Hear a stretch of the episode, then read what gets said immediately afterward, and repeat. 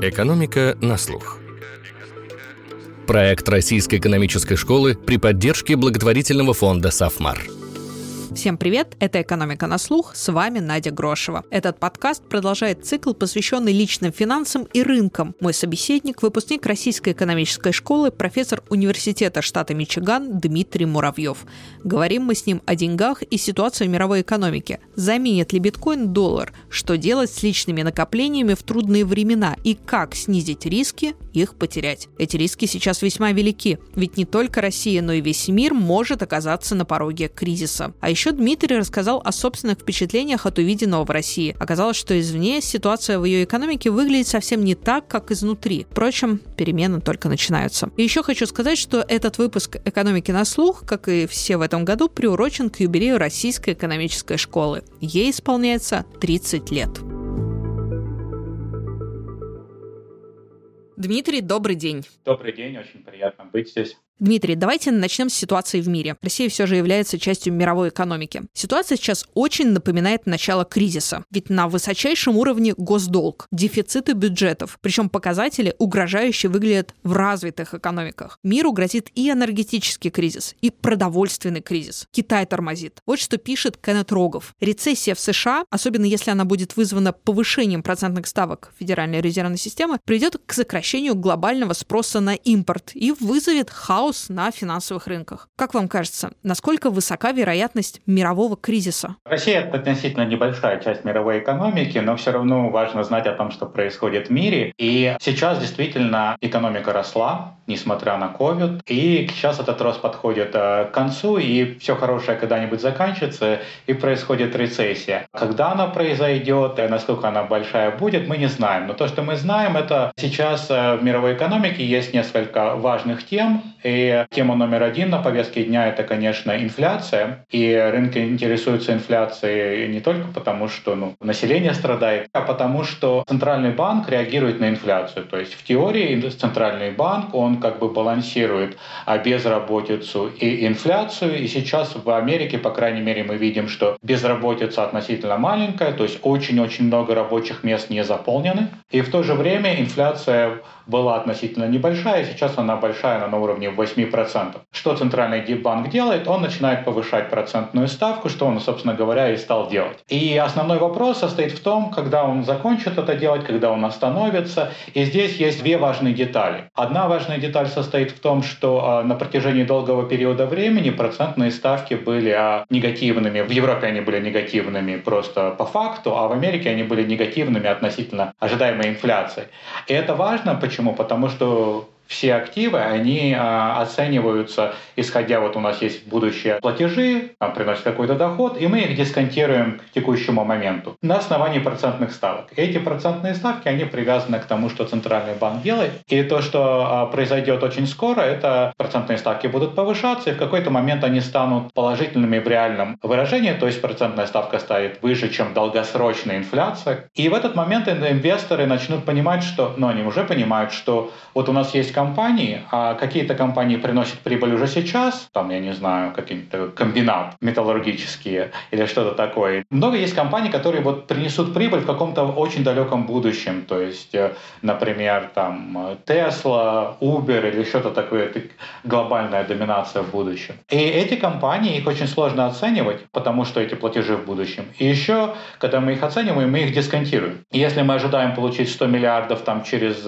20 лет, и процентная ставка на нуле, то 100 миллиардов через 20 лет – это 100 миллиардов. А если процентная ставка положительная, то эти 100 миллиардов через 20 лет уже не 100 миллиардов сегодня, и поэтому инвесторы сейчас начинают переоценивать вот эти вот, как ставка Перспективы влияет этих на... компаний, да, и их будущую капитализацию. Да, то есть это просто такой даже механический эффект, и поэтому мы видим, что интернет-компании, то есть индекс NASDAQ идет вниз, крипто идет вниз, э, потому что это тоже такая вот технологическая история, а какие-то такие вот старенькие компании, такие скучные компании, они там падают, но намного меньше. То есть инфляция, да, она влияет, и это очень важная тема, потому что это показывает, что центральный банк будет делать, и в зависимости от того, что центральный банк будет делать, мы увидим какие-то переоценки. То есть кризис, вы считаете, будет? А насколько разрушительным он может быть? Кризис обязательно будет, но как рецессия, все хорошо заканчивается. Разрушительный кризис вряд ли, потому что пока ничего такого капитально глобального, ну то есть есть большие риски много где, но все находится более-менее под контролем. Второй Великой депрессии пока на горизонте не видно. Да, да, да. Вот американцы, они очень любят, вот у них депрессия. Вот у нас там как бы кризис 91 -го года, это вот наш такой бенчмарк относительно того, насколько все может быть плохо у американцев. Это вот э, кризис этой великой рецессии в конце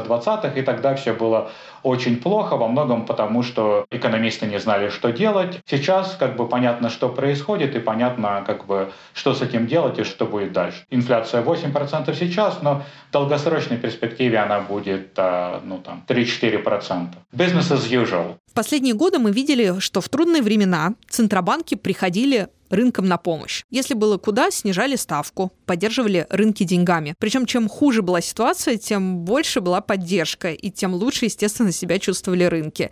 И рынки к этому привыкли. Помню, как один известный финансист сравнил рынки с избалованными детьми. Они кричат, плачут и получают игрушку. Но сейчас у центробанков, как вы считаете, в условиях такой инфляции будет возможность купить рынку и такую игрушку? Есть три способа в теории влиять на рынки. Один — это вот э, через э, налоговую ставку, это такой вот фискальный инструмент, он занимает долгое время. А второй способ это через э, процентную ставку Центрального банка, это вот то, на чем все сейчас сфокусированы.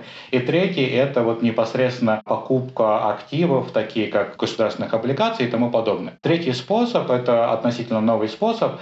И почему банки стали покупать активы? Это потому, что в какой-то момент процентная ставка ушла очень близко к нулю, поэтому Центральный банк стал вот это делать так называемый quantitative easing, когда центральный банк приходит и покупает активы. Это вот э, в теории. В теории есть три способа, по факту два, это процентная ставка и покупка активов. Сейчас как бы наоборот у центрального банка стало ему легче, потому что ставка уже не на нуле, а ставка уже на довольно приличном уровне, и инвесторы ожидают ее повышения. То есть вот это вот как бы старые добрые инструменты, которые все знают и любят. Это вот центральный банк может повысить процентную ставку или опустить процентную ставку, и рынки на это среагируют. А вот даже вот эти вот все quantitative easing, оно отошло на второй план, и недавно было даже заявление американского центрального банка, что банк станет продавать. Они накопили очень много активов, и теперь они начинают продавать, на самом деле заработают на этом много денег. У них сложная задача, они балансируют эту большую инфляцию, но в плане инструментов им стало легче, потому что процентная ставка — это такой стандартный инструмент, в то время как quantitative easing, там очень много было критики как раз из-за того, что ну как же так центральный банк покупает те активы или эти активы, это вообще не рыночно, как-то вот так вот. То есть стало в каком-то смысле им проще. И а, это приводит к переосмыслению всех активов. Если вы следили за мировыми рынками, интернет-компании выросли ну, огромное количество процентов за последние два года. Мы видели там рост крипто, мы видели там рост э, практически всех активов. И это все в общем и целом привязано к процентной ставке. То есть как процентная ставка повышается, вклады в безрисковые активы становятся более привлекательными за это процентные ставки, а инвестиции в более долгосрочные рискованные активы становятся менее привлекательными, и инвесторы начинают перекладываться из одного в другое. То есть на самом деле вот тот период лет 10, который у нас был с низкими ставками, он был немножко таким вот абнормальным, и сейчас мы, можно сказать, вот так вот турбулентно выходим на что-то более стандартное, более разумные. В общем целом это как бы business as usual, то есть я бы не сказал, что прям что-то такое кардинально поменялось, но вот как бы ипотека будет дороже, просто деньги будут намного дороже. И из-за этого нужно искать, соответственно, инструменты, которые будут приносить доходность повыше, чтобы эти деньги не обесценивались в реальном выражении. Да, особенно там раньше был огромный пузырь на рынке облигаций, поскольку ставки ушли в ноль, да, то Сейчас эти облигации сильно потеряли в цене, там процентов 10-15, а в Америке. Если раньше было очень стрёмно в это инвестировать, то теперь как бы,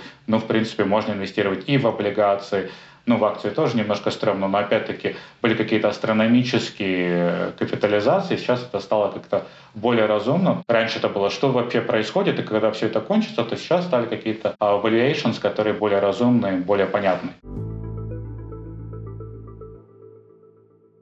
Дмитрий, ну вы живете, работаете в США и сейчас приехали в Россию. Насколько взгляд э, на ситуацию изнутри отличается от того, как ситуация видится извне? Это очень интересно был, очень такой интересный experience, потому что когда, естественно, невозможно не следить за новостями, которые происходят на родине, и выяснилось э, три интересные вещи. Одна вещь это то, что иностранцы, естественно, смотрят на все это совсем с другой призмы. И прям видишь, что такое вот их непонимание того, как мы видим ситуацию, мы не понимаем, как они видят ситуацию. Это вот была первая особенность. Вторая особенность — это когда приезжаешь сюда, и вроде вообще ничего не поменялось. Это был вот такой вот э, культурный шок немножко, потому что, когда, конечно, когда читаешь новости, в новостях постоянно что-то происходит, а здесь такая вот затишье перед бурей или просто затишье. То есть Макдональдса нету, печаль, да, там какие-то магазины закрылись, печаль.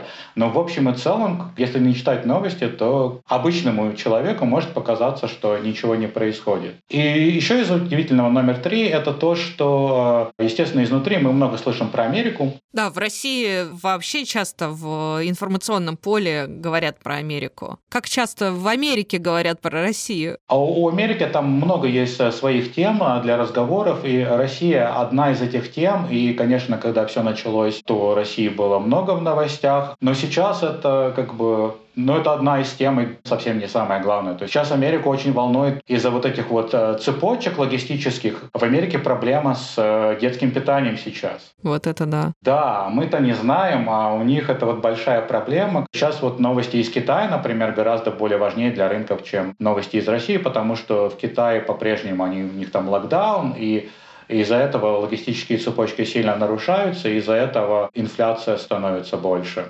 Ваша оценка перспектив в экономике России, она какова? Я хотел тоже добавить немножко про процессы, в которые Россия вписывается. То есть понятно, что текущая тема — это инфляция, но один глобальный процесс, который на самом деле все это подстегивает, это такая деглобализация. Раньше, вот если мы посмотрим на iPhone, это коллаборация многих-многих компаний и многих-многих стран. То есть iPhone, он не производится в Америке. Это вот очень-очень большая глобальная коллаборация. И за счет этого э, получались продукты, которые, во-первых, лучше, а во-вторых, дешевле. То есть такой вот win-win. Но еще там и до COVID, и во время COVID, вот вся эта вот глобальная тема начала нарушаться в сторону того, что разные государства стали такие более обособленные. То есть Китай сказал, мы, мы Китай, Америка сказала, мы Америка, и вот началось такое, мы можем тоже производить. И такая вот деглобализация, она а, тренд продолжается, и за счет этого опять-таки нарушаются логистические цепочки, инфляция становится больше. И, э, в принципе, Россия в каком-то смысле вот будет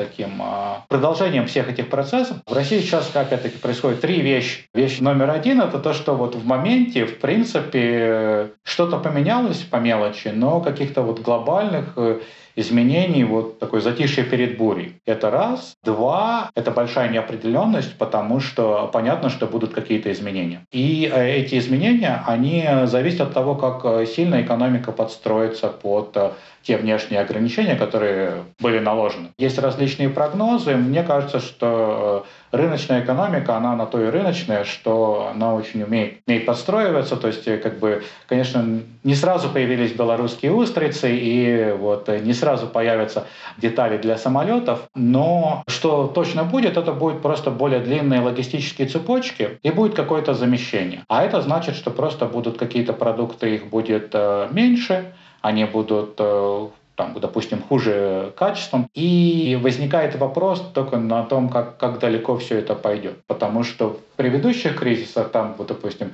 те же самые 90-е или там 2008 было понятно, что происходит. А сейчас для меня главный вопрос не том, насколько там упадет ВВП или насколько упадет инфляция, а вот как бы вообще непонятно, как все это будет развиваться. Но есть и положительные моменты, то есть в России есть очень квалифицированный центральный банк, люди могут его любить или не любить, но там сидят квалифицированные люди, и то, что они сделали в последние два месяца, меня сильно удивило. Почему? Потому что, ну, естественно, началось все с паники, да, и если дать панике как бы разгореться, то это может просто вот нарастающий ком. Паники нет. Более того, я на самом деле ожидал, что вот если есть кризис, то какие-то компании, какие-то банки попадут под раздачу. И мы увидим там банкротящиеся банки, банкротящиеся компании и все такое. Но если вы посмотрите, все банки в деле, никаких банкротств вообще не было несмотря на там худшую рецессию, сравнивается с 90-ми.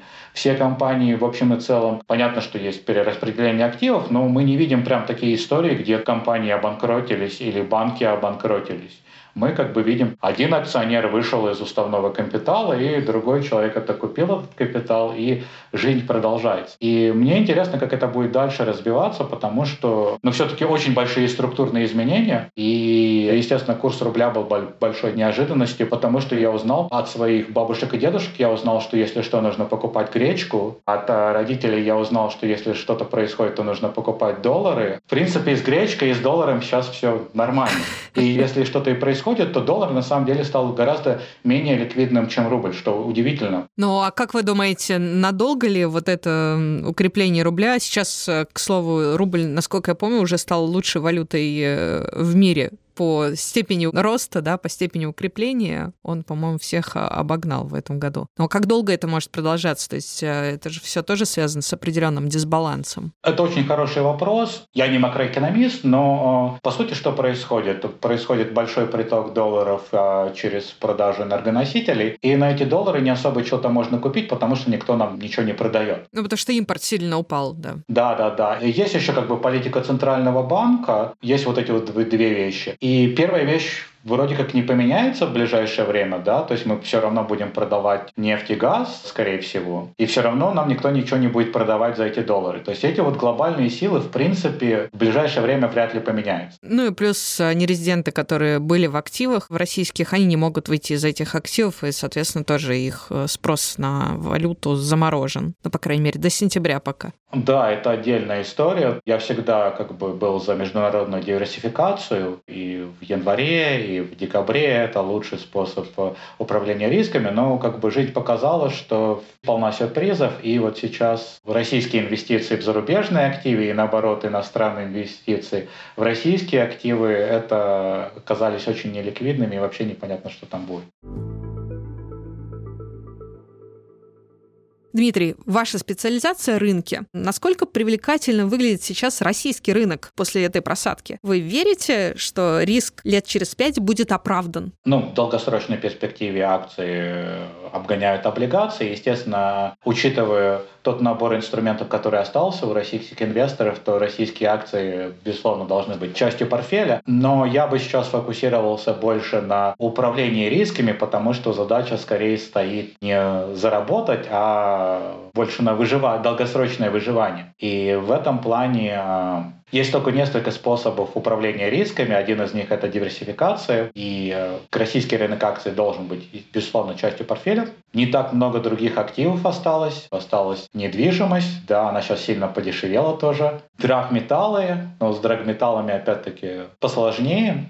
То есть преимущество российского рынка акций сейчас скорее даже в том, что это довольно ликвидный актив, который можно очень быстро продать или купить и вывести деньги, и это важно, потому что, например, если мы хотим купить квартиру, это просто, а вот продать квартиру это занимает какое-то время. То же самое там с драгметаллами, но с другой стороны рынки там сейчас вот сегодня он там падает на 2%, завтра он вырастет на 2%.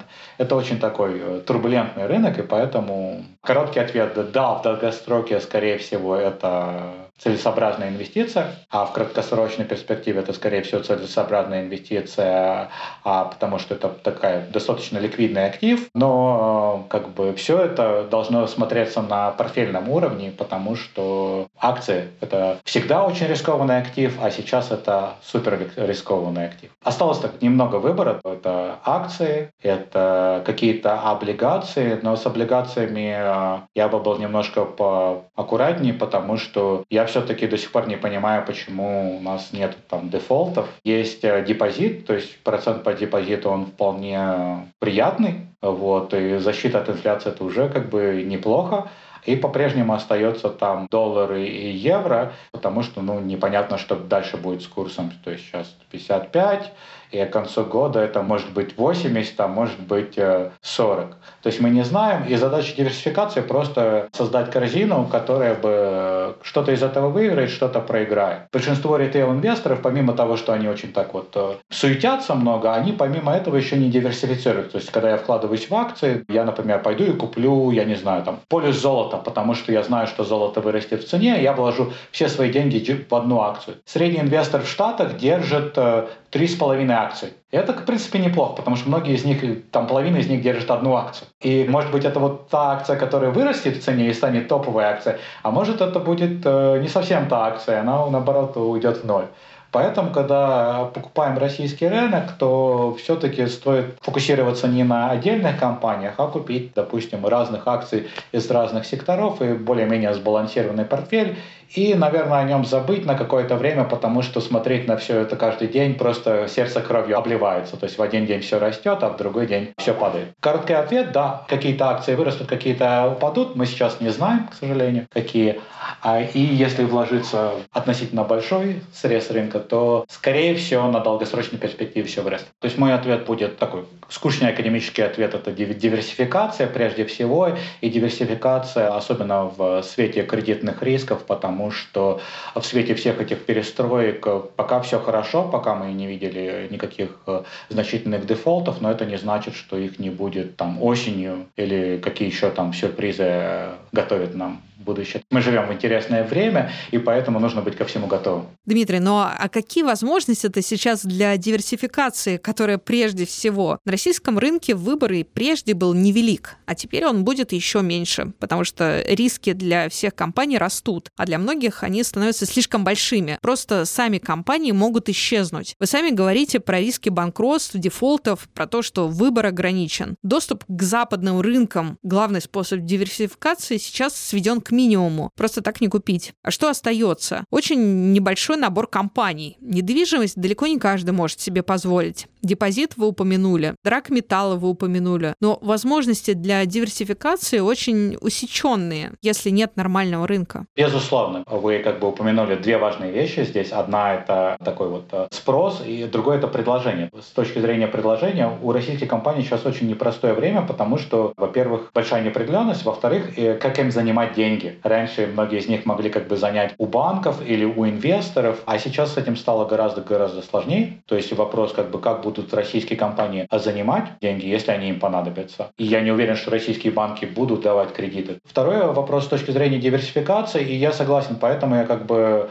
раньше международная диверсификация была важной, потому что она позволяла получить активы, которые не сильно взаимодействуют друг с другом. Сейчас эти возможности заметно уменьшились, то есть остался российский рынок акций, остались просто непосредственно валюты, то есть все сильно-сильно-сильно сузилось. К сожалению, как бы какого-то хорошего ответа здесь нету, и опять-таки, учитывая неопределенности, там, допустим, недвижимость, это сложно, потому что она очень неликвидная, а деньги могут понадобиться уже завтра. В такой ситуации просто получается, что даже крипто, несмотря на то, что она такой вот вся очень, очень турбулентная, она получается хорошей диверсификацией для инвесторов. Но опять-таки я бы фокусировался на ликвидности, управлению рисками, это вот просчитывание сценариев и просто вот как бы что будет не только в плане э, инвестиций денег, но и, допустим, э, даже человеческого капитала, да, то есть это вот э, у меня есть какой-то человеческий капитал, и я его сейчас инвестирую, я получаю какую-то доходность на этот капитал. И сейчас еще вопрос еще не только про управление финансовым портфелем, но и управлением человеческим капиталом. Дмитрий, вы знаете, в России очень популярны теории заговоров. И достаточно часто сейчас обсуждается, что доллар обрел свою силу после Второй мировой войны. И, собственно, экономика США развивалась благодаря тому, что доллар стал очень популярным товаром. Он тоже товар и резервная валюта. И что сейчас происходит обратный процесс. Вы верите в то, что может произойти изменение, что гегемония доллара может сойти на нет. И вообще, что сила доллара может снизиться. Возможно, но это очень долгосрочный тренд. То есть, опять-таки, мы, как э, ритейл-инвесторы, мы переоцениваем скорость, с которой происходят перемены. Например, казалось, что ввели санкции, и вот через неделю все рухнет. Прошло три месяца, и неспешными шагами мы куда-то идем. А то же самое, скорее всего, происходит с долларом, потому что э, есть фундаментальные силы, которые делают его глобальной валюты это, во-первых, просто network эффект. Все используют американский доллар, и поэтому и я его буду использовать. Это раз. Американская экономика, она по-прежнему одна из лидирующих мировых экономик во многих планах, не только в плане как бы вот роста производства, но в плане новых технологий, в плане там, допустим, какого-то там мирового образования и тому и подобного. И затухание происходит скорее в плане, опять-таки, вот этого тренда на была глобализация, то есть э, мир становился все более и более, более интегрированным. И это, конечно, укрепляло доллар, потому а сейчас идет тренд на такую деглобализацию, интеграция становится меньше, у нас какая-то своя валюта, у них своя валюта. И насчет этого все происходит, но это разговор на уровне там в следующие 10-20 лет, а нас здесь больше интересует, там, что у нас будет дома этой осенью. И поэтому, да, есть такой глобальный тренд, но если это и произойдет, то не в ближайшие 5-10 лет. А могут ли криптовалюты заменить доллар? Как вы считаете? Ведь а, вообще, например, биткоин появился в 2008 году, и в том числе, ну, есть разные теории, да, почему он появился, но в том числе из-за кризиса, мирового финансового кризиса, что появилась э, идея децентрализации, что должна быть какая-то цифровая валюта, которая управляется не одним центральным банком, а вот из разных э, мест, что никто, чтобы не имел э, глобального влияния на нее. И ну, самая известная криптовалюта это биткоин, но за последние... Сейчас уже тысяча есть криптовалют. Вот они могут э, заменить доллар, стать единым платежным средством, например, на горизонте там 20-30 лет? Или ну, такая перспектива э, вряд ли возможна? Крипто — это, конечно, важный asset-класс сейчас, и это еще одна возможность как бы диверсифицироваться для локальных инвесторов э, здесь. А заменить э, вряд ли, а, как показали последние события, во-первых, крипто нужно э, регулировать, потому что саморегуляция, к сожалению, ну, не до конца работает. Было последние две недели были там пару историй с криптоактивами, которые должны были, по идее, быть очень надежными. Вот, но если присмотреться очень-очень близко, то оказались они вполне надежными. Инвесторы потеряли миллиарды долларов. И задача государства создать такую систему, при которой бы инвесторы, во-первых, понимали риски крипто, и, во-вторых, это очень сложный процесс. Сейчас все очень зависит в крипто от того, как государство будет регулировать эту область. То есть сейчас государство практически не регулирует это, а после вот всех этих э, событий последних двух недель, безусловно, будет какая-то регуляция. Это вот как бы определит э, то, насколько крипто станет ли глобальной валютой или нет.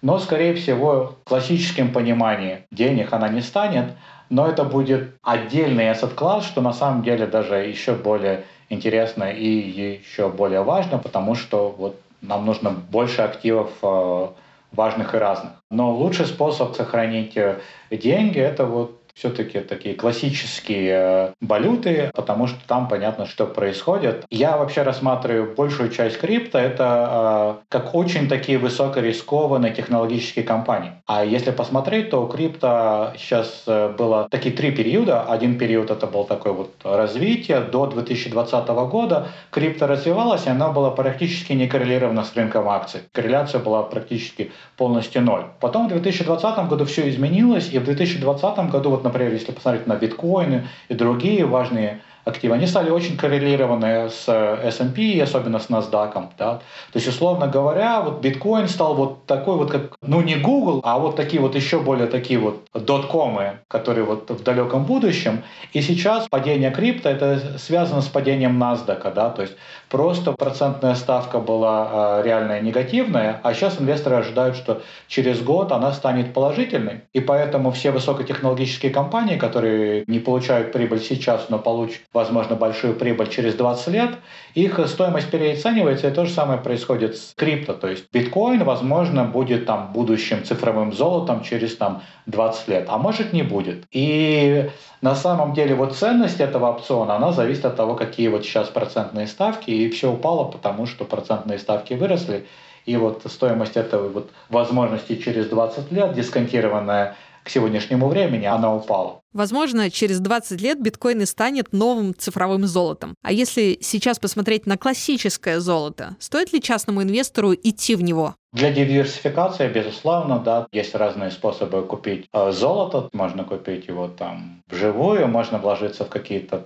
акции, что имеет экспозицию к драгметаллам. У нас был некоторый необычный период, сейчас все возвращается немного на круги своя, и э, золото, оно безусловно сохранит ценность, но опять-таки нужно понимать, что э, цена золота, она тоже меняется. Это очень волатильный актив. Дмитрий, то есть все же возможности для инвестиций и какой-то их диверсификации, как такого базового правила, пока остаются. Но одно дело знать правила, другое следовать им. Особенно не просто это в такие стрессовые времена. Какие вообще типичные ошибки совершают инвесторы в моменты кризисов? Есть несколько ошибок. Ну, я их все совершил сам, естественно. Это всегда, когда что-то происходит, э, ты начинаешь... Надо что-то делать, надо что-то делать, надо вот куда-то бежать, надо там, допустим, выходить из рынка. И характерный пример в 2008 э, году, вот этот вот прошлый такой суперкризис э, на мировых рынках, многие ритейл-инвесторы потеряли не потому, что они вот были сильно инвестированы в акции в момент на пике,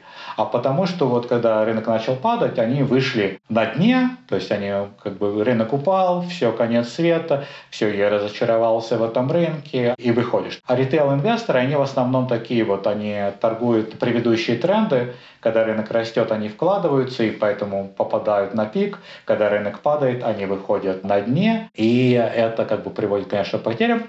Это номер один. А номер два — это так называемый disposition эффект. Это вот э, по сути, э, что бы ни произошло, всегда будет какое-то разочарование. Купил российские акции, они выросли, а нужно было купить больше. Купил, и они упали, э, еще большая печаль. И вот это вот, это как бы нормально. Основная рекомендация – это просто спокойно относиться к тому, что а, происходит, а, без паники попытаться сесть и э, просчитать возможный сценарий, вот это вот наиболее вероятный сценарий, но могут быть другие сценарии, и чтобы быть готовым к тому, что будет происходить, да, то есть что я буду делать, если, например, меня там, мою компанию закроют через месяц, да, что я буду делать, если вдруг что-то произойдет с моим банковским счетом. Это психологически сложный период, но в долгосрочной перспективе люди ко всему привыкают, и, возможно, падение ВВП выглядит а, страшным, но жить продолжается. Еще есть интересные моменты всего этого, это вот долгосрочные последствия. Вы упомянули большую рецессию в Штатах в 20-е годы. Было в момент моменте все очень плохо и страшно,